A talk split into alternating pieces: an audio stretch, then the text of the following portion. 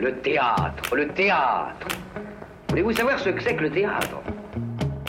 Le théâtre, c'est un art du moment. On est en rapport direct avec les spectateurs. Pièces détachées, il faut que le théâtre présente une autre forme, une autre manière de vivre. Sur Radio Campus Paris. Le théâtre est pour tout le monde, pour vous comme pour les autres. Faut pas être exclusif. Bonsoir à toutes et bonsoir à tous. Bienvenue sur Pièces détachées, l'émission consacrée aux arts vivants en Ile-de-France sur Radio Campus Paris. Alors ce lundi dix-sept septembre, que le temps passe vite, nous sommes déjà en décembre. Euh, ce lundi dix-sept décembre, nous aurons le plaisir de recevoir, et nous avons d'ores et déjà le plaisir de re- recevoir Laetitia Gonzalbes, je le dis bien ? Oui, tout à fait. Euh, qui signe accent. La mise en scène d'Anna Karénine qui se joue actuellement au Théâtre de la Contrescarpe. En chronique, nous vous parlerons de La Ronde d'Arthur Schnitzler, une mise en scène de Jean-Paul Tribou qui se joue au Théâtre quatorze jusqu'au trente et un décembre. Nous avons vu aussi Love Love Love de euh, Mike Bartlett, une mise en scène de Nora Granovski qui se joue au Théâtre de Belleville jusqu'au vingt-neuf décembre. J'ai très envie de dire septembre, je ne sais pas ce qui se passe. Et, euh, et, et j'ai vu Euh, Casse-Noisette, un conte d'Hoffmann et mise en musique par Tchaikovsky. C'est une production de Princesse Moustache. C'est pas la super grosse production qui, où il y a des affiches partout. Euh, c'est à l'Essaïon et ça se joue jusqu'au neuf janvier. Pièces détachées, les arts vivants à la radio. Et c'est l'heure de mon édito, parce qu'aujourd'hui mmh. je fais tout et je présente et je fais l'édito. Alors bah écoutez, j'ai voulu euh, encore une fois parler de moi, c'est ce que je fais de mieux. Euh, quelle période incroyable mes amis, non, vous trouvez pas ? euh, J'ai l'impression que tout est imminent. Euh, la révolution, la, la fin du monde, l'égalité homme-femme, le transhumanisme, la conquête stellaire, tout. Tout. C'est pas facile de rester stable et de garder le cap, comme disent certains. Mais est-ce que c'est si important que ça, la stabilité ? Non ? Le mouvement, c'est la vie aussi, non ? le, le, le doute, euh, est-il à cultiver ou à combattre ? Et à propos de quoi d'ailleurs ? Est-ce que ce serait pas plus facile de ne pas se poser de questions, d'être content de ce qu'on a ? Ou justement non, ne jamais être satisfait, toujours vouloir le meilleur ?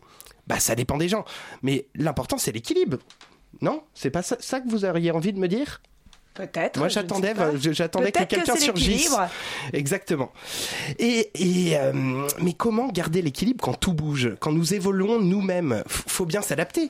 D'ailleurs, euh, vous faites plutôt partie de quel bateau ? Plutôt stabilité, plutôt mouvement, chaos. Plutôt doute, plutôt certitude ? Recherche. Recherche. Ah, c'est intéressant. Chaos. Chaos. Oui. Ok. Chaos organisé. Chaos organisé. Donc il y a quand même pas mal de, de bateaux. Et bah écoutez, moi les amis, euh, je ne sais pas. Je suis désolé, je l'avoue. Moi, je, je, ne sais pas. je ne le sais pas. Et la liberté dans tout ça d'ailleurs, c'est tellement dur d'être libre et assuré en même temps. C'est pour ça que j'aime bien les artistes. Ils, aff- ils affirment leur vision euh, et la portent au public. Su- euh, ils sont sujets à leur jugement. Euh, les- bah, ils l'écoutent ou non, ça on ne sait pas. D'ailleurs, c'est, c'est ce qu'on fait ici à Pièces détachées. On juge des démarches tout à fait sincères et personnelles d'artistes pour en dire ce qu'on a saisi, aimer, adhérer ou non. Mais notre avis compte-t-il vraiment ? Et, et est-ce qu'il n'est pas tellement conditionné par le fantasme qu'on a de la vie, du théâtre, de nous-mêmes ? Je me pose énormément de questions, les amis. On va pas tous y répondre ce soir, mais bref, je suis perdu, vous l'avez compris. Je ne sais plus à quel sein me vouer. Est-ce que je dois me rapprocher de ce qu'on attend de moi ? Est-ce qu'il faut que je me décide à, rattacher, à me rattacher à un idéal clair et collectif, ou je dois m'abandonner à mon autodestruction latente à coup de bons moments avec les copains ? Je ne sais pas non plus. Et j'en parlais justement à mon ami David Fischer. David Fischer, que peut-être Laura, tu, tu te souviens qui c'est ? Il était venu sur ce plateau dans la rubrique euh, dans la rubrique au théâtre avec. Ah, David Fischer qui parle très très bien d'ailleurs. Il était extrêmement bon. Et il me dit, t'es en conflit entre ta sensibilité et ton sens moral. Il me fait, tiens, lis ça, Anna Karénine, mille pages. Hum. Dominé par mon sens moral, je commence à le lire, je lis cent pages. En deux ans. Et là, David interrompt ma lecture et me demandant de lui rendre son livre. Je fais, mais mec, t'abuses, je l'ai pas fini quand même. Et il me dit, bah, c'est, c'est pas grave, tu viendras me voir, je le joue au théâtre. Ce que je fis. Et deux ans après, sans avoir lu le bouquin dans sa totalité, je compris pourquoi il me le conseillait. Je ne suis pas seul à être tiraillé. Euh, Tolstoï y avait pensé et Laetitia Gonzalbes se l'est appropriée. J'ai donc pris mon téléphone et j'ai appelé Laetitia pour qu'elle nous parle de son adaptation d'Anna Karénine. Bonsoir Laetitia. Bonsoir. Comment ça va ? Bien. Eh ben, merci. merci d'être venu. Merci Bienvenue. à vous pour l'invitation. Alors, je, j'ai fait un, un, un résumé de votre adaptation. Sentez-vous libre de, de, de, de corriger. De, de, de corriger euh, exactement. Alors, Anna Karénine est une euh, jeune et belle patineuse qui se fait épouser par Alexis Karénine. Alexis a, euh, a une amie d'enfance, Vronsky, aventurière, avec des principes... C'est Varinka, pardon. Varinka, pardon, excusez-moi. euh, oh là là, mais déjà, déjà.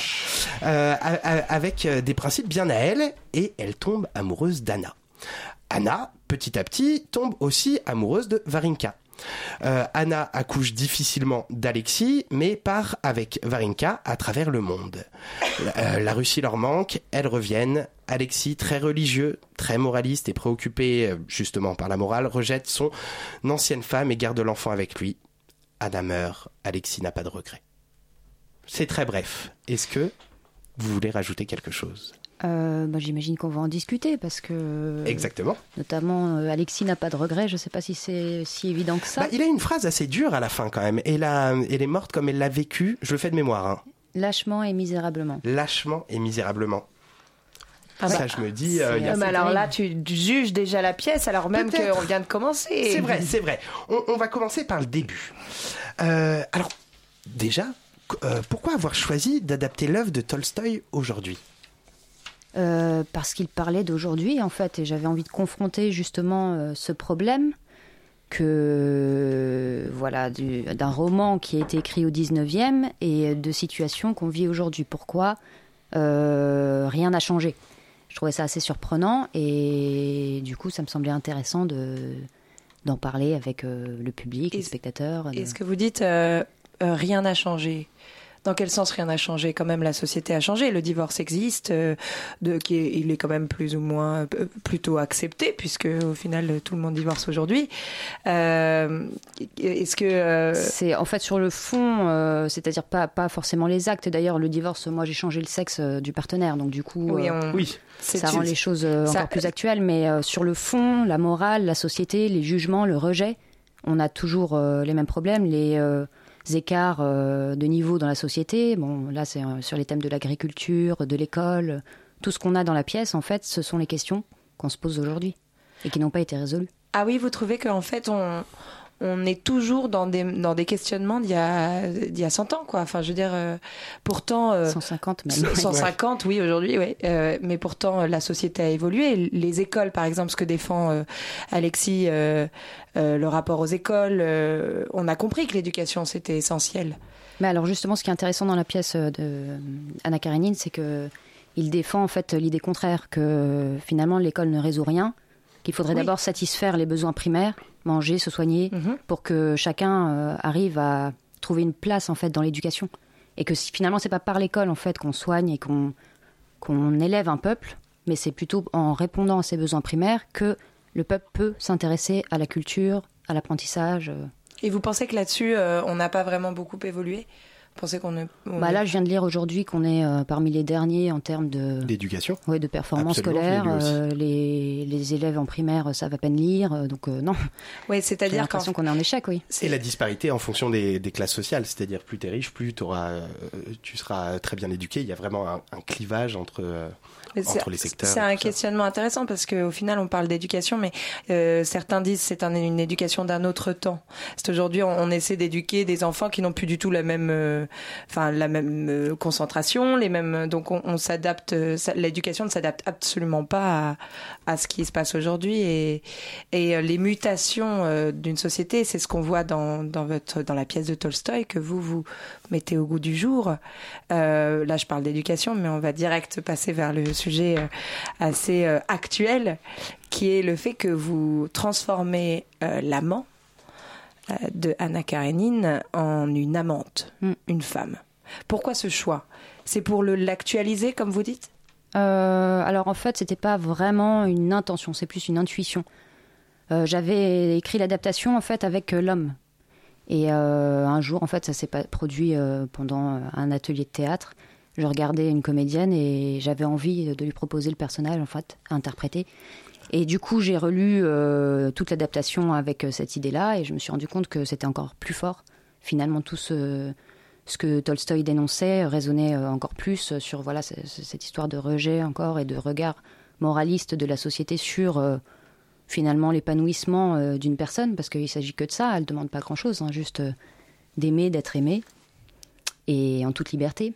Et, euh, et voilà, c'est empêché, ça m'a semblé du coup euh, encore plus juste dans l'adaptation deux mille dix-huit, parce que euh, effectivement, peut-être que un divorce ne produit plus les mêmes effets, mais euh, mais par contre du coup une liaison euh, homosexuelle avec euh, voilà cette question de l'affranchissement, enfin enfin c'est la liberté en général, et c'est ce que vous disiez euh, dans l'édito, c'est euh, est-ce que on se pose des questions ou est-ce qu'on est en recherche, est-ce que voilà qu'est-ce que est-ce qu'on tend vers une liberté, vers un idéal, est-ce qu'on peut tout simplement. Et en même temps, vous parlez euh, euh, de ce qu'on s'est dit avec Antoine euh, en, en en discutant au téléphone. Il me disait, euh, c'est vrai que c'est, c'est euh, mis au goût du jour puisqu'il y a l'homosexualité qui entre en jeu et que nous, on voit. Mais Alexis ne, n'en fait pas tant n'en cas. fait pas tant cas. C'est-à-dire que c'est un homme qui est trompé plus qu'un homme trompé par une femme. Donc on n'a pas le, la, l'espèce de damnation supérieure. Euh, Quel, oui. est le, quel est ce choix ? Alors parce qu'en fait, euh, moi, j'avais pas mon sujet, c'était pas l'homosexualité. Le sujet, D'accord. c'était le rejet. Comment on pousse une personne euh, vers euh, le suicide ? Parce que pour moi, c'est plus un crime qu'un suicide en fait. Euh, la, la responsabilité est du côté de la société, pas de, du côté d'Anna. Donc du coup, euh, ce qui m'intéressait, c'était le chemin. D'ailleurs, euh, je le dis franchement, qu'elle suicide à la fin. Je garde pas le suspense. Le chemin euh, vers euh, voilà cette euh, mort.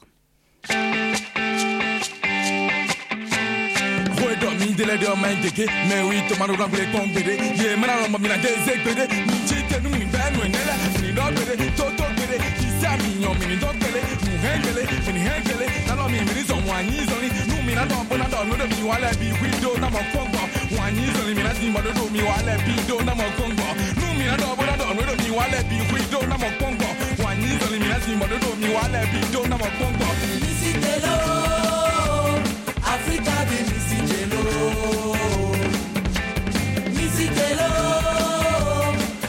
be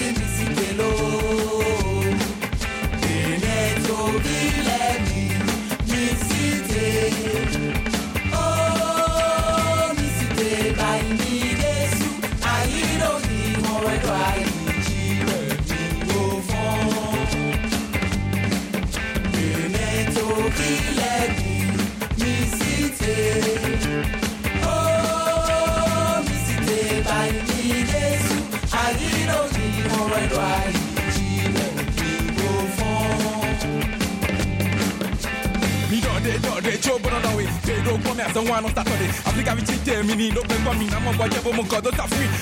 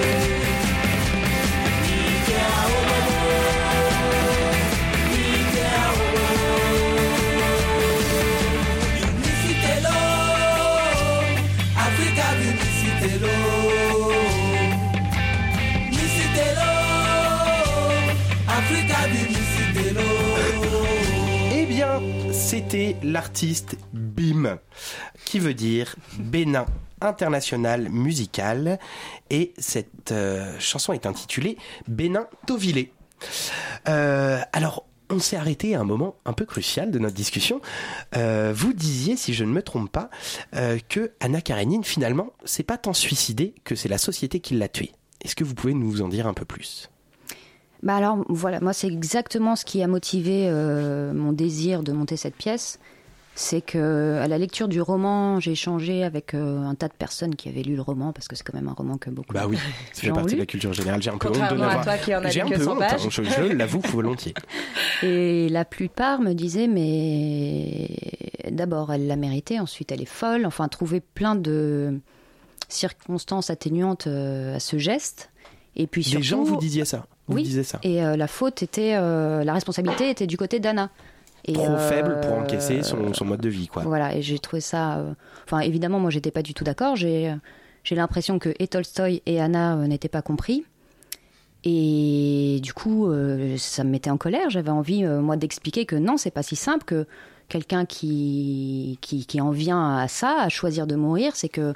Qu'est-ce que lui offre la société ? Pourquoi ? Enfin, surtout elle, il se trouve que du coup, euh, elle est condamnée parce que finalement, en fait, euh, petit à petit, elle perd tous ses droits, elle perd son enfant, elle perd euh, la permission de sortir tout simplement parce ouais. qu'elle peut pas euh, même aller au théâtre. Il y a une scène comme ça où elle va au théâtre, elle rentre, elle s'est faite insulter, tout ça. Donc, euh, qu'est-ce qui lui reste en fait ? Vivre enfermée dans une maison sans sans rien, alors que son partenaire, enfin, euh, sa partenaire en l'occurrence, elle a le droit euh, encore de vivre. Donc finalement, enfin. Euh, On l'a enfermée. Et alors, dans votre pièce, il y a quatre personnages. Donc, il y a Anna Karénine. Euh, j'ai, j'ai écrit Vonsky et, et c'est Varinsky. Varinka. Varinka, pardon. Et, et euh, Varinka, il y a Alexis Karénine. Mm-hmm. Et il y a un quatrième personnage euh, qui est... Alors ça, je pense chacun projette ce qu'il a envie de projeter là-dessus. Moi, pour moi, c'est euh, c'est le destin, quoi. C'est the fate. Il est euh, il est un peu omnipotent, omniprésent. Il peut prendre toutes les formes, être de tous ouais. les avis. C'est euh, c'est la vie. Alors pour vous, qui représentait la société entre ces deux personnages, Alexis ou justement euh, the fate ? euh, Aucun des deux. Pour moi, la société est du côté euh, du public.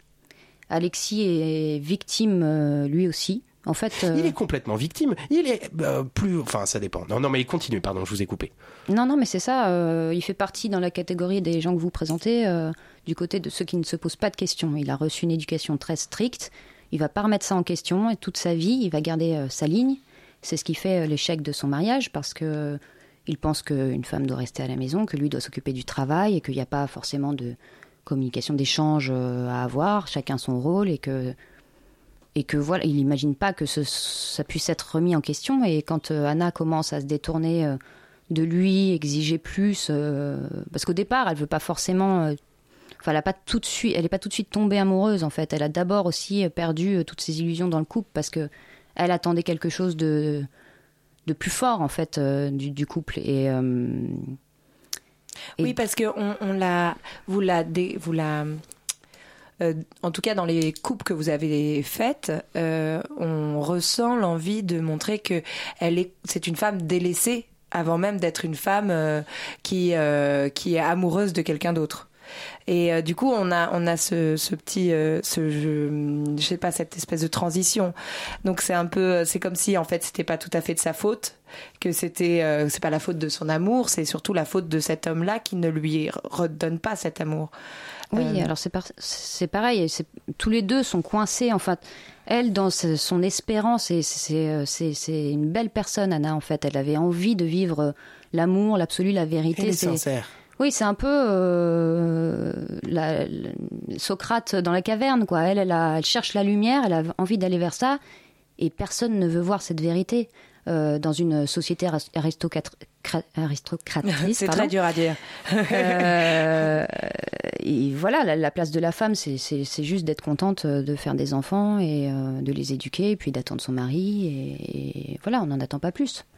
Donc, euh, elle, ça part de là, en fait, tout le problème. Après, il se trouve qu'à un moment où il y a un manque, quelqu'un se présente. Donc, forcément, il prend la place, il la nourrit. Et puis enfin, c'est pas, elle la nourrit, c'est pas le plus mauvais des bougres en plus, j'ai l'impression, Alexis, parce que euh, ça me fait penser à une phrase de La contrainte naît la liberté. Et donc il a son euh, sa, sa droiture comme ça, sa morale. Mais à l'intérieur de ça, on essaie qu'il fait bon. Alors où est-ce que je, j'essaie d'être libre, où est-ce que j'essaie d'être le plus positif possible par rapport à cette morale très contraignante. Il lui propose même euh, de garder euh, sa maîtresse. Oui, ce qui est quand même euh, assez incroyable. Là, c'est assez large d'esprit quand même. Et, euh, mais Pas sauf assez. que en fait, euh, c'est pour euh, préserver euh, finalement leur l'image du couple. Il veut que ça se fasse discrètement. Euh, et que la société soit pas au courant. Lui, c'est ça sa principale préoccupation, c'est pas tellement que Anna soit heureuse ou quoi que ce soit, c'est que les autres ne sachent pas. Et dans voilà, mmh.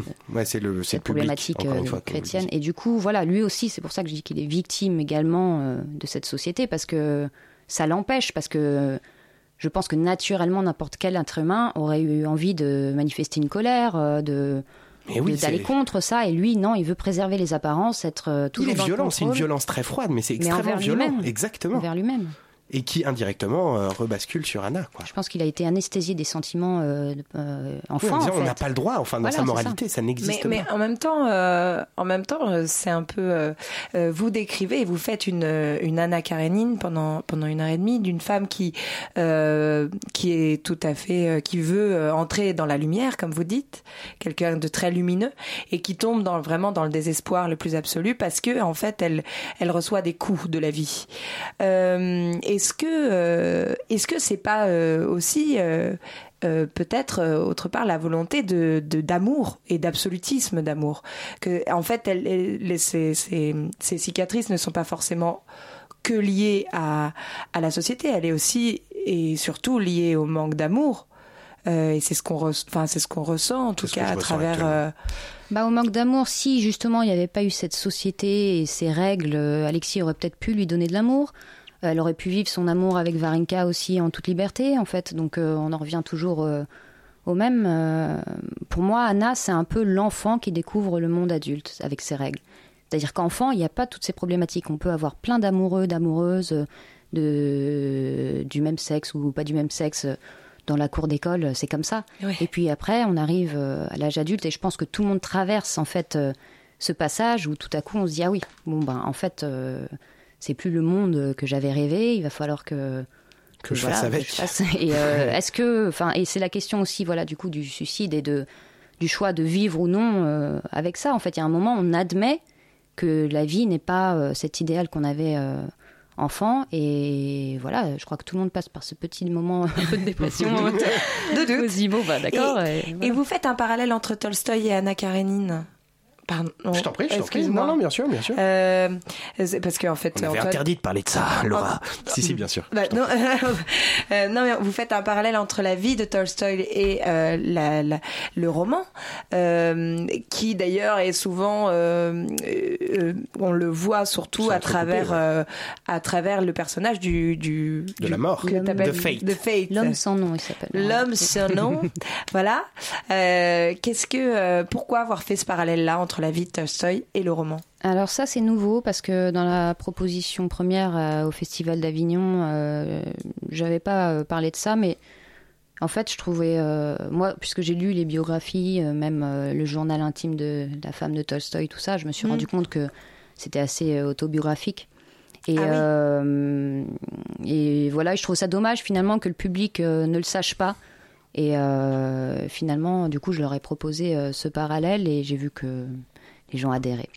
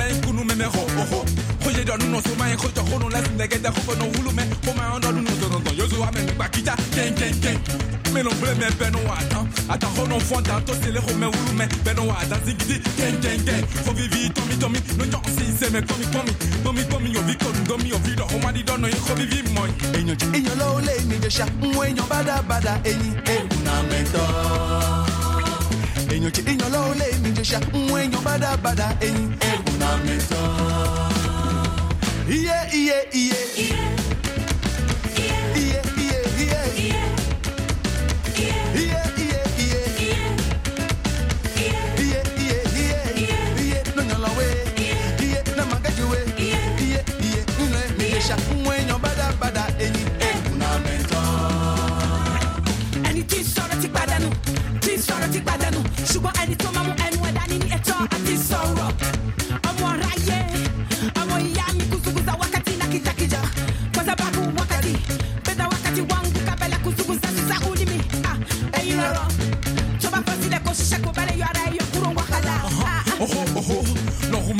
ho. Hoja ho no like no me ho ho. Hoye do no so man hoja ho no like like da ho no hulu me. Ho man do no so no yo so ame me pa shita ten ten ten. Ho me no gle me benu ata. Ata ho no fo ata. To se lo ho me hulu me benu ata. Singing ten ten ten. Ho vivi to mi to mi. No nyon si se me komi komi. Komi komi yo vi komi komi yo vi lo. Ho man do no ho vivi mo. Enyo ti enyo lo le mi de sha. Mo enyo bada bada eyi e una meto. In your lonely me the shot when you're bad bad and you na me so yeah yeah yeah hey yeah yeah yeah yeah yeah yeah hey yeah yeah yeah yeah when you're away yeah na magatuwe yeah na majuga hey yeah yeah yeah sing sing you let me sing sing sing please stop sing please stop sing please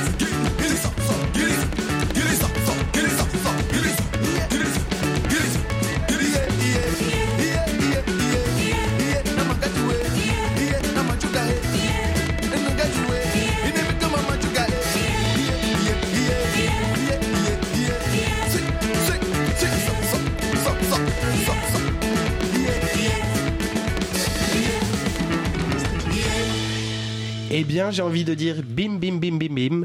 Euh, c'est l'artiste Bim, Bénin International Musical. Euh, cette deuxième chanson est intitulée « Ié ». Nous sommes toujours en compagnie de Laetitia euh, Gonzalbes pour, tra- pour parler d'Anna Karénine. Euh, et du coup, on voulait vous parler... À pro- on a beaucoup parlé d'Anna Karénine, vraiment, de Tolstoï et tout ça. Et, euh, et maintenant, on va parler de votre mise en scène. Alors, il y a de la musique. C'est des créations euh, musicales originales. De Tim McNean et David Offrin. Tim McNean et David Offrin. Et euh, quelle a été la place de la musique, justement, dans, dans votre création ? euh, alors, Comment vous avez début, appréhendé euh, tout cet univers-là ? J'ai fait des recherches, en fait, d'abord de musique d'époque, Rachmaninoff. Euh, j'ai même été voir euh, un prêtre orthodoxe pour qu'il me parle euh, C'est vrai un peu de ce qui s'écoutait à cette époque et tout. Et puis, euh, bon, évidemment, comme euh, je voulais une adaptation euh, contemporaine, euh, j'ai pas gardé... Euh, mais euh, ça nous a beaucoup servi pour, euh, comme influence. Alors, euh, je pense que ça se, se ressent même euh, plus vraiment, puisque ça a totalement disparu dans quelque chose de, de, de plus moderne. Mais euh, on a travaillé... Enfin, euh, je savais exactement, en fait, ce que je voulais dans chaque scène euh, raconter. Et, euh, et j'ai cette complicité, en fait, avec les deux compositeurs euh, qui a permis, euh, du coup, de parler un peu le même langage. Et ils sont venus aussi en répétition pendant la résidence, euh, parce que ça a été vraiment fait euh, sur mesure, en fait. Et il y a aussi des moments de danse. Oui, alors ça, c'est, ça vient de mon parcours. Moi, je suis passée par la danse, donc... Euh, alors, je ne le propose pas dans toutes mes mises en scène. Hein, oui, bien sûr. Évidemment, mais là, euh, c'était euh, nécessaire parce que... Ce roman, en une heure trente, en fait, c'était quand même assez compliqué de condenser. Et il y avait des choses qu'il fallait que je raconte sans forcément ouais, tout sans dire par les mots. Et il fallait que ça aille plus vite, tout ça. Et le corps, en fait, euh, permet cela. Bah, c'est assez bienvenu parce que ça aère quand même. Euh, ça, ça aère certains moments. C'est des moments aériens que moi qui... qui... Oui, qui racontent quelque chose. Absolument. Et alors du coup, moi j'ai aussi des, eu des projections avec la musique, la danse, les néons, parce qu'il y a, des, il y a en scéno il y a des néons qui sont qui sont au-dessus. Et donc tout ça rassemblé, l'homosexualité d'Anna, tout ça, euh, m'ont souvent fait penser à cent vingt battements par minute. Vous l'avez vu ce film ? Ouais. C'est vrai ? Et ben bah, euh, souvent je me suis raccroché dans l'ambiance et dans dans l'univers. Si vous, en tout cas, ma question est celle-ci. Euh, euh, À quelle temporalité vous vous raccrochez votre mise en scène ? À quelle Alors, époque ? euh... Du coup, moi, j'ai raccroché vraiment quatre-vingts, quatre-vingt-dix, cent vingt battements par, les, par minute. Quoi. C'est marrant parce que je vois pas dans cent vingt battements euh, ni néon, ni... Enfin, il y a une petite scène de boîte de nuit, mais... Ouais, ouais. Sinon, tout ouais, se passe dans... quarante minutes, hein. Euh, la scène de boîte de nuit, elle est entrecoupée. mais euh, non, non, pas, pas quatre-vingts. Non, pour moi, c'est, euh, c'est, c'est aujourd'hui. C'est aujourd'hui, mais enfin, et à la fois euh, dix-neuvième, en fait, on peut euh, être dans les deux temps. Parfois, certains me disent euh, c'est, c'est, c'est super, vous n'avez pas changé d'époque. Et euh, ah oui. En fait, euh, chacun a sa lecture, et euh, donc pour vous, c'est quatre-vingts. quatre-vingts, quatre-vingt-dix, absolument. Oui, parce qu'en fait, c'est, c'est surtout euh, lié au néon. Oui. Euh, les néons bleus et rouges, On a tout de suite une impression. Et puis le patinage, je sais pas pourquoi, euh, euh, ce les blanc immaculé. Exactement, euh, Jeux Olympiques d'Albertville. Euh, et du coup, on s'est, on, c'est vrai que tous les deux, on s'est dit exactement la même chose en se disant, mais tiens, c'est, euh, on pourrait être dans les années quatre-vingt-dix. Et justement, sur l'affranchissement ou sur, enfin, l'affranchissement ou en tout cas l'affirmation de l'homosexualité, de, des drames qui peuvent se passer avec ça et tout ça. Et l'affranchissement avec le cuir aussi, parce qu'il y a du, genre, le fait que ce soit une femme, euh, Euh, lesbienne qui soit habillée vraiment tout en noir, bien. Ouais. Je veux dire, voilà, ça, ça nous a euh, amené vers cette époque-là de, d'affranchissement justement en quatre-vingt-dix. Mais euh, c'est très bien parce qu'en fait moi la, la consigne pour les costumes, pour tout, c'était qu'on puisse traverser toutes les époques et pas vraiment donner un temps en fait. Chacun choisit son temps de, du, du, du dix-neuvième à aujourd'hui, donc. Euh... Mais pour les néons, c'était plutôt appuyé... Euh, alors, il y a une recherche, évidemment, des couleurs euh, en lien avec ce que vivent les personnages et puis mmh. euh, ce que représentent les couleurs euh, en psychothérapie aussi. Enfin, à un moment joyeux, on met du jaune. À un moment euh, de colère, du rouge. Euh, l'amour aussi, c'est le rouge. Enfin, mmh. voilà. Donc, du coup... Euh, Ça, ça accompagne aussi. Et le costume du corbeau. Enfin, moi je l'appelle le corbeau, pardon, le fate. Mmh. Après, on va parler fate. Des comédiens d'ailleurs. Fate, c'est oui. ça The fate. The fate. La mort, euh, la, de, le, le destin. destin. Euh, ce costume-là de corbeau, enfin, moi j'ai eu l'impression d'un, d'un animal. C'est un masque même. Plus c'est que, un masque. Au-delà euh, d'un costume. Pourquoi euh, Pourquoi la mort euh, représentée de cette manière-là ? Bah, alors, ça, j'imagine que c'est moins mon chemin par rapport à la mort, comment je visualise. Il y a pas. Alors, c'est, c'est pareil, c'est, c'est de l'intuition. Euh, pour moi, dans le corps, c'était comme ça. D'ailleurs, il se tient très droit. À un moment, à Avignon, je le faisais danser. Il n'aimait pas tellement ça, mais, mais euh, voilà, le, le corbeau, c'est quand même le symbole. Euh, enfin, ah oui, il est très beau. Donc, hein. euh, il a d'ailleurs sa petite canne avec une tête de corbeau. Bon, alors après, c'était pas euh, voulu qu'il ressemble à un corbeau. J'ai pris en fait euh, non, des éléments. C'est moi qui me suis euh, oui, moi, je vois, inventé le corbeau. Oui, euh, a, il l'a pas vu, c'est moi qui. Oui, mais il y a des plumes en même temps. Oui. C'est noir. Oui, voilà. C'est ça. Voilà, oui. C'est, pas, c'est noir. Ne tombez pas très loin, mais euh, mais c'est pareil. Alors euh, voilà, c'est comme l'histoire du temps. Euh, ce personnage, euh, je donne pas tellement de réponses parce que chacun aussi euh, l'appelle euh, différemment. Il voit. Euh, Euh, alors, il est d'ailleurs, pour les, les, les personnages, euh, il est aussi différent pour chacun. Enfin, par exemple, Alexis ne va jamais le voir, ne va jamais voir la mort. Oui. Non. Alors que Anna, évidemment, au bout ouais. d'un moment, elle le sent et elle comprend. Ouais. Et euh, du coup, bah, pourquoi on ne citerait pas forcément euh, peut-être les acteurs ? Bien sûr. Ah bah complètement. Oui. Parce que vous avez une super équipe. Ouais. Donc, j'ai parlé de David Fischer, qui était venu dans cette émission, donc qui est Alexis Karénine. Oui. Et alors, les trois autres comédiens sont... Alors, Lise Lafont qui joue Anna Karénine. Formidable. Marussia Henrich qui joue euh, Varinka. Formidable aussi. Et Samuel de Bure, euh, l'homme sans nom. The Fate. et et quel, comment vous les avez... Vous, vous, aviez votre, vous saviez que vous vouliez monter une pièce avec eux et vous saviez pas quelle pièce, ou vous saviez que vous alliez monter Caré, euh, Anna Karénine et du coup, vous avez choisi vos comédiens... Euh, par la euh, pièce. Comment s'est passé le, le casting ? C'est ça, j'avais euh, d'abord écrit l'adaptation... Et ensuite, alors il y a eu plusieurs équipes. Hein. Euh, il y a eu l'équipe, oui, l'équipe euh, pour Avignon, enfin plusieurs équipes. En fait, on a changé euh, d'Anna. Et euh, en fait, je, je, je ne connaissais aucun des quatre comédiens euh, actuels. Ça a été sur euh, audition. D'accord. D'accord. Bah, en tout cas, euh, ils sont super et apparemment, vous continuez jusqu'en mars. C'est ça. Voilà. Mais oui, une bonne nouvelle. Ouais, et puis il y a super. Une bonne nouvelle éligible aux Molières. C'est ça. C'est magnifique. Donc euh, moi je vous conseille d'aller voir ce qui se passe au Théâtre de la Contrescarpe. Hein. Absolument, parce qu'on arrive à la fin de cette interview, Laetitia. Euh, bah merci beaucoup d'être venue. Merci à vous. On vous souhaite bonne continuation, on vous souhaite évidemment un Molière. évidemment, évidemment. Et, euh, et voilà, et courez voilà. voir Anna Karénine. Jusqu'au, jusqu'à quand exactement maintenant que ça a été prolongé ? trente et un mars. trente et un mars, courez-y. Voilà, Théâtre petit de cadeau de Noël. Merci.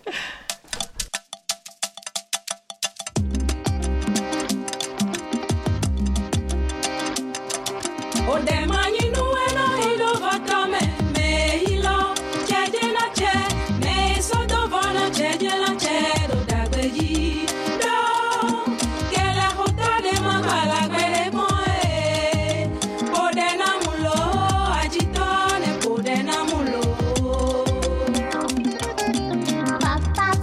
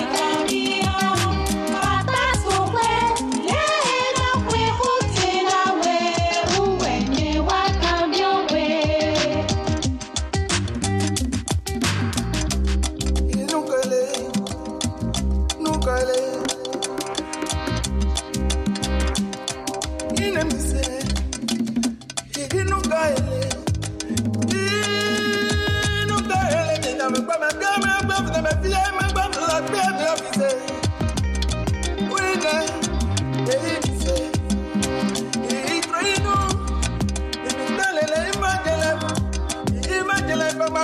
Papa ton pédéa, Papa ton pédéa, Papa ton pédéa, Papa ton pédéa.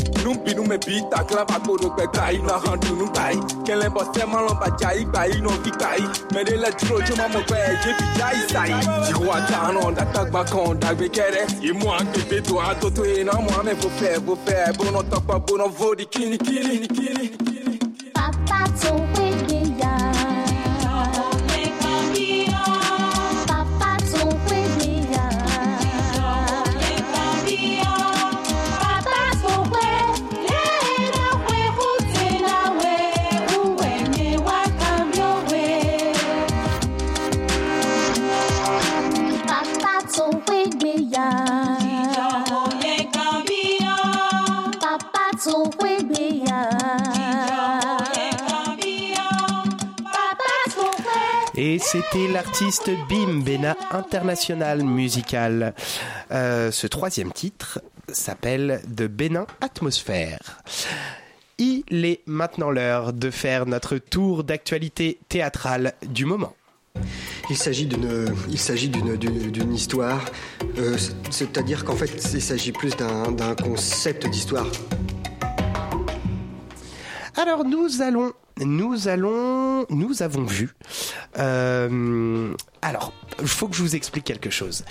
Théâtralement, ces deux dernières semaines ont été pas si faciles car il y a eu beaucoup d'annulations dans les théâtres. Oui. Donc, euh, exceptionnellement, ça va pas être le format classique où euh, il y aura une chronique, une réaction et tout. On va vous parler de plusieurs spectacles qu'on a aimés. Des fois, j'en parlerai seul. Des fois, on en parlera à deux. Des fois, on en parlera beaucoup. Mais en tout cas, on va parler de La Ronde d'Arthur Schnitzler, une mise en scène de Jean-Paul Tribou qui se joue au Théâtre quatorze jusqu'au trente et un décembre. On va parler de Love Love Love de Mike Bartlett, une mise en scène de Nora Granovski qui se joue au Théâtre de Belleville jusqu'au vingt-neuf décembre. On va parler de Casse-Noisette, un conte d'Hoffmann et de mise en musique par Tchaikovsky. Malheureusement, il n'était pas là.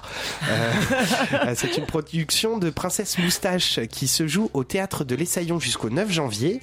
Et on va parler aussi du spectacle Cloué au sol de George Brant, c'est ça, euh, mise en scène par Gilles David du dix-huit au vingt-deux septembre au Théâtre. Décembre. Dé- dé- T'as un truc avec septembre. Avec septembre, hein. Moi, pour moi, c'est la rentrée. Je ne sais ouais. pas ce qui se passe. C'est euh, Noël, du... alors. Bon, ouais, ouais, je, je sais pas ce qui se passe. J'en parlerai à ma psy. Euh, du dix-huit au vingt-deux décembre au Déchargeur. Et nous allons donc commencer par Love, Love, Love. C'est Henri qui va nous faire sa chronique. Alors, Love, Love, Love, euh, comme son nom l'indique, c'est un coup de cœur, un coup de cœur, je pense, partagé, mais euh, oui, je oui, laisse oui. Laura euh, ensuite faire sa réaction. Alors, Love, Love, Love, c'est cette bonne vieille rengaine, c'est All You Need Is Love. C'est la chanson des Beatles qui vient rythmer la pièce de Mike Bartlett, divisée en trois parties et trois époques distinctes, de dix-neuf cent soixante-sept à deux mille onze, avec une halte en dix-neuf cent quatre-vingt-dix. On suit l'histoire d'un couple, mais aussi en bruit de fond celui de la société britannique, du Summer of Love à l'après-crise économique de deux mille huit en passant par les années Thatcher. L'écriture rappelle la manière dont Lagarce, avec euh, Dernier remords avant l'oubli, interrogeait l'avenir des soixante-huit arts. Au cœur de tout, un drame familial, une histoire d'amour et le parcours de jeunes gens révoltés qui deviennent, avant même la retraite, des propriétaires bien installés. L'écriture du dramaturge anglais est tout en finesse et s'attache au travers de sauts temporels aussi bien à monter des mécanismes sociaux, des évolutions sociétales, que ce soit l'avènement de la consommation de masse avec le concert des Beatles retransmis en Mondovision, les émeutes de Londres en quatre-vingt-dix ou encore la crise économique qu'à dépeindre des caractères. Les caractères, donc les personnages principaux de Kenneth et Sandra, à dix-neuf ans, on les rencontre tout d'abord quand ils rêvent encore de changer le monde avec de la musique, le sexe et l'herbe. On les suit ensuite dans leurs aventures, de leur mariage à leur divorce et dans leur tentative de parentalité.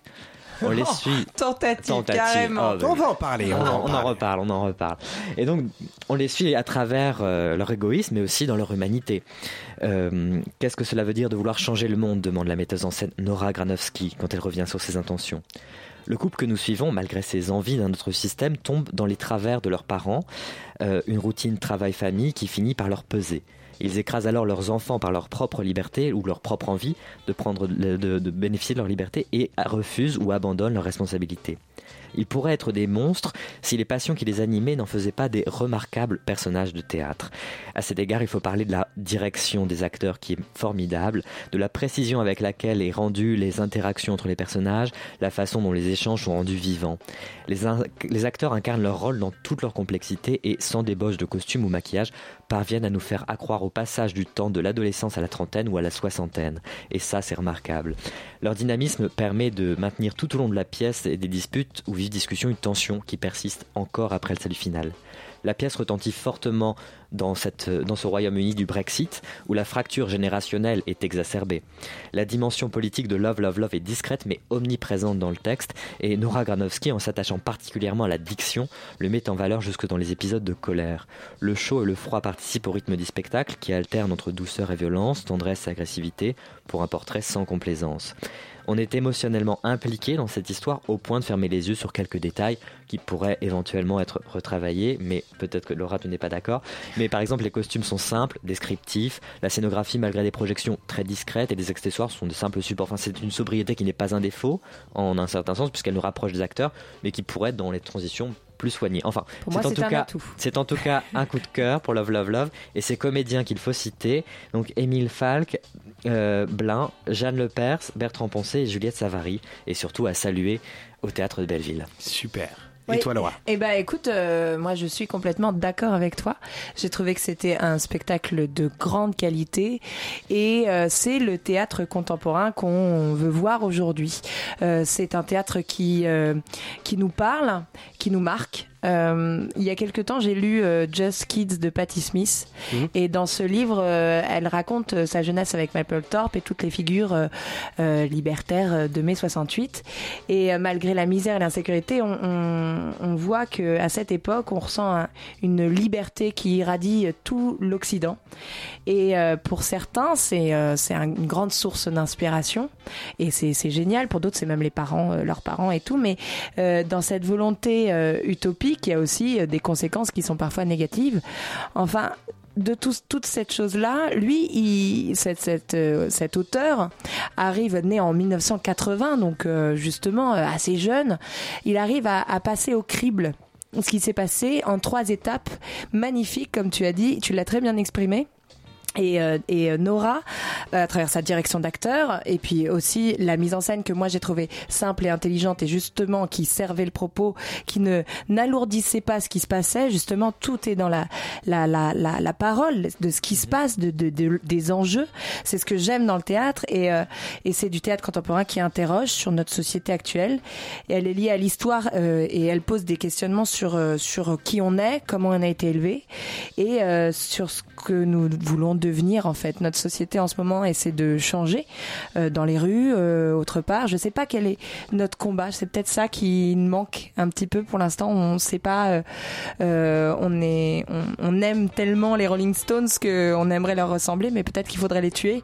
Et à ce moment-là, euh, arriver bon. sur scène et raconter donc autre chose. Quoi. Rolling Stones que Beatles finalement. Euh, bah, peut-être aussi, j'en sais rien, mais euh, mais euh, bah, il y en a déjà pas mal de tués chez les Beatles. Alors du coup, je j'irai sur les Rolling Stones. Mais euh, mais j'aimerais juste te dire une chose, c'est que peut-être que c'est euh, notre nouveau combat, c'est l'environnement, ou peut-être que c'est euh, plutôt les taxes ou autre chose. En tout cas, Mike et Nora, les deux, sont incroyables et nous font voyager dans le temps pour nous poser la question, pouvons-nous nous réinventer ? Voilà. Eh ben écoutez, super, si on a l'occasion, on les invitera. Hein. Avec grand plaisir. Ils ont l'air top. Euh, ils sont magnifiques. En tout cas, courez aller voir Love Love Love de Mike Bartlett, une mise en scène de Nora Granovski qui se joue au Théâtre de Belleville jusqu'au vingt-neuf décembre. Alors maintenant, on va vous parler de La Ronde, et je dis on, je devrais dire je. Euh, encore je. Et encore je, toujours je. On adore euh, je. Euh, ah, c'était une expérience.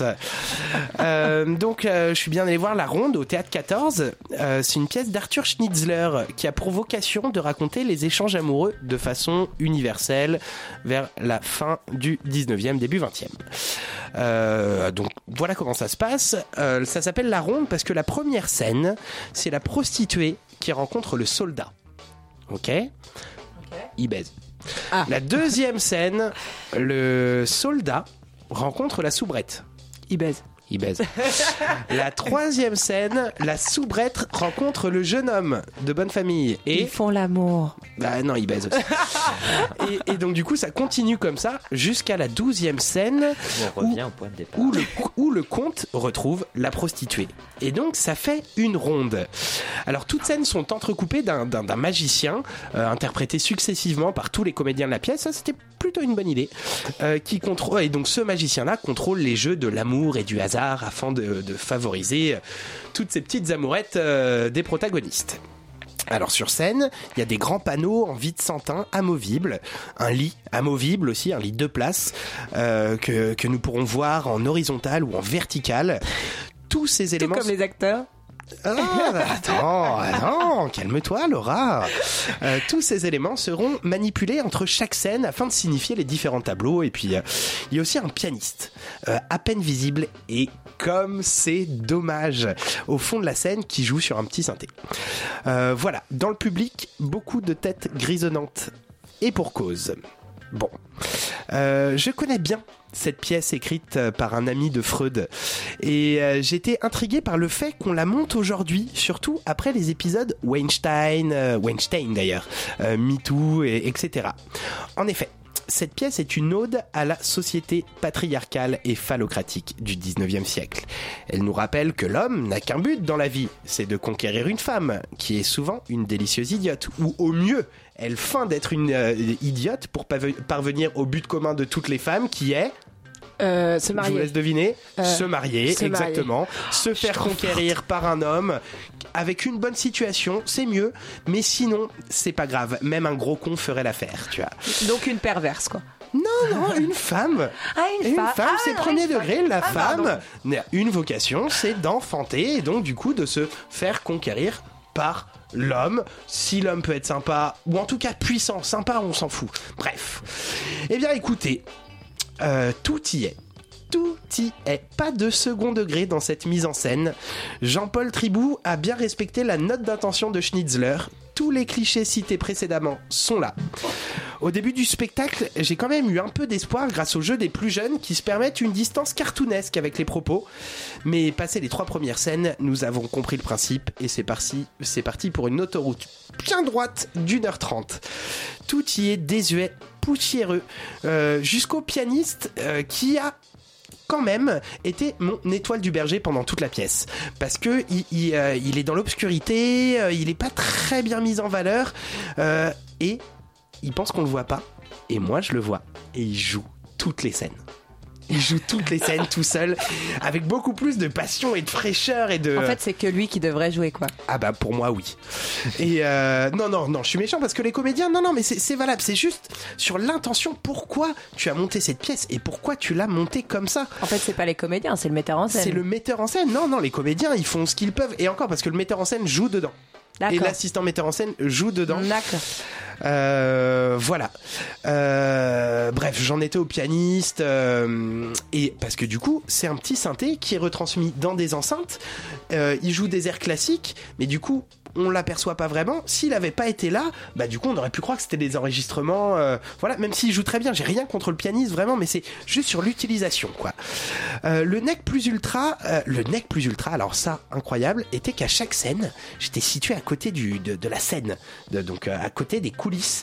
Et j'entendais régulièrement les pas sur le plancher de quelqu'un en coulisses qui regardait le public discrètement derrière le rideau en l'écartant euh, comme les enfants qui veulent voir où sont leurs parents. Il le faisait tellement souvent qu'à la fin, je lui faisais des coucous avant même qu'il sortait sa tête. J'ai reconnu sa moustache. C'était le metteur en scène qui voyait voir si le public aimait vraiment bien cette pièce. Bref, euh, j'aurais compris de monter cette pièce comme le témoignage d'une époque, mais là, ce n'est pas le cas. C'est vraiment une ode à l'ancien monde que je trouve vraiment déplacé par les temps qui courent avec des codes de jeu vieux, tout est un peu vieux à part les jeunes euh, bref, mais si vous êtes nostalgique des codes d'antan, allez vous faire votre avis au Théâtre quatorze pour aller voir La Ronde. Euh, nous allons passer maintenant au spectacle Cloué au sol de George Brant, mis en scène euh, par Gilles David du dix-huit au vingt-deux décembre au Déchargeur. C'est toi Henri qui nous en parle. Alors, Cloué au sol est une reprise, donc qui est, qui est reprise. Le spectacle a déjà eu beaucoup de succès euh, en raison de cette mise en scène et de son actrice qui est flamboyante. Alors, Qu'est-ce que nous raconte euh, Cloué au sol? Donc, Cloué au sol nous raconte l'histoire euh, d'une, d'une pilote de l'air de l'armée américaine qui euh, ne, ne s'est jamais trop posé de questions dans sa vie, voilà, qui aime la couleur bleue, qui adore voler. Et un jour, elle, se, elle rencontre un homme, elle se marie, elle a un enfant. Et pendant, la, pendant le moment où elle est en congé maternité, le, le monde de l'armée change. C'est-à-dire que quand elle revient, elle ne peut pas retrouver le, les avions. On la, lui confie un drone. Et là, ça, c'est un changement de paradigme, c'est-à-dire qu'au lieu d'aller faire la guerre, donc d'aller dans un pays étranger, ouais, elle, elle se retrouve à, le faire, à, à aller dans la base américaine, donc elle reste sur le sol américain, elle fait l'aller-retour entre son travail et la maison tous les soirs, et elle conduit un drone pour mener la, la guerre à distance. Elle fait la guerre de chez elle. Elle fait la guerre de chez elle. Et en fait, c'est cette, c'est, ce simple changement de paradigme va, à la, va supprimer le, le palier de décompression qui permet de, de laisser la guerre ailleurs et, euh, et de revenir à son foyer familial. Et progressivement, on va aussi par des délires paranoïaques où elle a des, des, des sentiments de toute puissance euh, par rapport à ce, à ce drone qui, euh, qui parvient à tuer finalement sans être, sans être vu de sa victime. Elle, elle, elle développe l'intuition qu'elle est observée en permanence, puisque de, d'autre part elle est dans, dans une ville américaine, donc elle est à Las Vegas où les, les, les caméras de surveillance sont partout, donc il y a, y a des parallèles très intelligents qui sont faits entre le jeu et, euh, et l'armée, le jeu, la guerre et le jeu, et avec cette, cette observation qui, qui la rend progressivement folle. Le texte est merveilleux, il rend euh, très bien cette, cette avancée vers la folie. Il, avait, il a été joué euh, par Anatoway pour la création américaine. Ah ouais. Et ah ouais. Ouais, et il a rencontré un très grand succès aux États-Unis. Donc, et donc vous nous parlez de la guerre et tout, on s'en fout. Par contre, Anatoway, ah ouais, ouais, ça, je réagis. Non, en vrai, en vrai, je, je trouve que l'idée de drone et du fait d'être observé fou, comme hein, ça, c'est génial. C'est génial. Mmh. Enfin. Et donc c'est, c'est d'autant plus génial que Pauline Bale, donc la, la, l'actrice, euh, nous tient. Ah, Pauline Bale qui a fait euh, à la Bastille euh, le, le, l'Odyssée. L'Odyssée. Tout à fait. Bien sûr. Et donc elle nous tient euh, en haleine, elle, elle, elle incarne ce personnage de façon très convaincante, parce que vraiment la, la mise en scène c'est un, un carré euh, avec un jeu de lumière assez subtil, mais en tout cas elle, elle occupe cette mise en scène très sobre et avec tous les, les jeux, enfin une justesse assez, assez incroyable, parce qu'elle elle échappe à, à tous les archétypes, qui, celui de la, la, la femme, de la militaire, et euh, elle nous donne une sensibilité, un monologue, euh, voilà, c'est une, c'est une folie très, très fine, de la façon dont ça avance, et je ne peux que vous le recommander pour cette reprise, donc jusqu'au vingt-deux décembre à, au Théâtre des Déchargeurs. Et ah bah, on ira, hein. Dépêchez-vous, hein, dépêchez-vous d'aller voir ce, le, ce spectacle, donc je le répète, Cloué au sol de George Brant, mise en scène par Gilles David, du dix-huit au vingt-deux décembre au Déchargeur. Et alors, bah écoutez, vous êtes au courant ou pas? C'est, c'est, bah, c'est Noël la semaine prochaine. Non, bah, putain, mes cadeaux. Comme c'est Noël, il fallait envoyer un petit spectacle de Noël. Allez, j'y suis allé. Ah, ça c'est sûr, Antoine, t'adores les spectacles de Noël, tout ça, tout pas ça. Pas du tout, c'est ouais, de la projection. Ouais. C'est clairement pas euh, de la projection. Euh, non, en soi, ce qui est vrai, c'est que j'aime pas trop Noël. Par contre, j'aime bien du coup, parce que je trouve ça vachement moins sexy que ce que ça annonce. Moi, j'ai des souvenirs d'enfance, je suis moi, c'est Noël, c'est Noël, je suis chaud. Et depuis que je suis adulte, je suis vachement plus déçu. Donc, je suis quand même un peu à l'affût de, de d'un peu des sensasses de Noël. Donc je suis allé voir Casse-Noisette à l'Essaïon. Allez. Et ouais ouais euh, par, par la compagnie Princesse Moustache. euh, Donc Casse-Noisette, escompte d'Hoffmann, mis en musique par Tchaikovsky. Je vous rappelle l'histoire rapido. C'est la veille de Noël et le salon a été décoré pour l'occasion. Les portes s'ouvrent et les enfants se précipitent pour admirer l'arbre et ouvrir leurs cadeaux.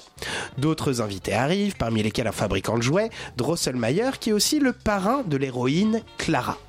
Il a apporté plusieurs poupées musicales qu'il fait danser et il offre aussi un casse-noisette à Clara. Mais son frère, à Clara, jaloux, casse le casse-noisette. Euh, Clara le couche dans un lit de poupée pour qu'il guérisse de ses blessures pendant la nuit. C'est la fin du réveillon, Clara monte se coucher puis redescend pour vérifier l'état de son casse-noisette. Tout d'un coup, l'arbre grandit, la pièce se remplit de souris, elle livre bataille à des jouets en bois, bref, il se passe plein de choses. Laura, t'as l'air... Euh, j'ai pas envie de te dire la suite parce que tu iras pas voir le spectacle, sinon t'as l'air mais passionnée. Non, mais j'adore, j'adore. Bah oui, c'est ça. Bon, alors je te dis un peu. Alors, alors il y a le monstrueux roi des souris. Le casse-noisette sort de son lit pour se battre en duel contre lui. Et plaaah, d'un coup de pantoufle, Clara tue le roi des souris qui s'enfuit. Clara a sauvé la vie de son jouet. Donc, euh, il se transforme en prince et invite Clara dans son pays, le royaume des délices. Le salon disparaît, la neige se met à tomber. Clara et le prince partent ensemble Bref. Euh, c'est je... trop beau. C'est, c'est top. Bah, alors ça, euh, ça c'est Hoffmann, c'est le conte. C'est, c'est l'histoire oui, de base. Euh, alors j'avais déjà vu par la compagnie Princesse Moustache le chat boosté. Et, et, euh, et je crois que c'était les mêmes comédiens. Je m'étais déjà dit que c'était des punks. Euh, là, j'ai vraiment la confirmation. C'est bien des punks du spectacle pour enfants. Et d'ailleurs, je dis spectacle pour enfants, mais c'est vraiment pour tout le monde. Les enfants sont évidemment captivés, mais les adultes rient au moins autant que les enfants. Ils n'étaient que deux sur scène pour jouer tous les personnages, un comédien pianiste et une comédienne chanteuse. Ils ont redoublé d'imagination et de trouvailles pour retranscrire ce conte mythique. Le piano est sur scène et deux panneaux réversibles font office de décor. Il n'y a que peu de quatrième mur. L'adresse est directe vers le public. À l'aide des costumes, de masques terrifiants, le masque du roi des souris est absolument délirant, et, euh, et de musique, ils arrivent à nous faire vivre l'aventure de Clara et de son casse-noisette. Tout est prétexte à faire une blague, une référence, notamment un moment où un sort est jeté à un bébé pour le rendre moche, et nous nous retrouvons avec un nourrisson avec la tête de Donald Trump. Les enfants sont effrayés, les adultes rient, bref, bien joué. Euh, c'est très riche, ça va à une vitesse fantastique, et c'est peut-être le bémol que que je dirais, euh, parce que c'est que le spectacle est tellement dense que certaines fois, moi-même qui me considère comme un esprit aguerri et intelligent, n'arrivais plus à suivre simultanément l'histoire, les blagues et la musique. Mais les enfants sont conquis, les adultes qui crient bravo, bref, courez-y. Euh, Courez-y, eh ben, voir Casse-Noisette eh ben, au Théâtre de l'Essaïon, hein, jusqu'au y aller, neuf décembre par la compagnie Princesse Moustache. Et est-ce qu'on fait une petite passerelle avec Yumi? Bah on fait une passerelle si tu veux, ouais. Mais avec joie, comment mais, ça va? Mais ça va super bien. Et alors c'est très marrant parce qu'on va faire une passerelle énorme, parce que tu parlais de punks qui sont du théâtre pour enfants. Ouais. Nous on va parler de punks qui se sont reconvertis notamment dans la musique de dessin animé pour enfants. Génial, la vie est vraiment euh, bien faite. Dans le jeu, dans le jeu vidéo aussi, et reconvertis dans plein d'autres trucs. Alors c'est un euh, style ou c'est vraiment un groupe? C'est non, c'est un, on va on va c'est un sujet. On va parler des punks reconvertis et notamment dans le. Et bah écoutez, sonore. C'est dit, je reste avec vous pour l'émission. Bah, j'espère hein. bien, ouais, j'espère bien. Et bah ça, ça me fait bien plaisir. En tout cas, on a eu le plaisir plaisir de, de recevoir Laetitia Gonzalbes pour le spectacle Anna Karénine qui se joue au Théâtre de la Contrescarpe jusqu'au trente et un mars. Euh, en chronique, nous vous avons parlé de La Ronde d'Arthur Schnitzler, une mise en scène de Jean-Paul Tribou qui se joue au Théâtre quatorze jusqu'au trente et un décembre. On a parlé de Love Love Love de Mike Bartlett, une mise en scène de euh, Nora Granovski qui se joue au Théâtre de Belleville jusqu'au vingt-neuf décembre et qu'on va essayer d'inviter dès qu'on en a l'occasion. Euh, de Casse-Noisette, un conte d'Hoffmann, une production de Princesse Moustache qui se joue euh, au Théâtre de l'Essaïon jusqu'au neuf janvier, et aussi le spectacle Cloué au sol de George Brant, mise en scène par Gilles David du dix-huit au vingt-deux décembre au Déchargeur. Nous avons envie d'aller voir ce spectacle aussi. Bref, pas d'émission avant Noël, du coup on pense à vous, plein de cadeaux dans vos hôtes. Allez euh, voilà, des cadeaux, des Hanouka, des tout ce que vous voulez. En tout cas, c'est notre moment. Bisous les copains. Joyeux Noël. Joyeux Noël.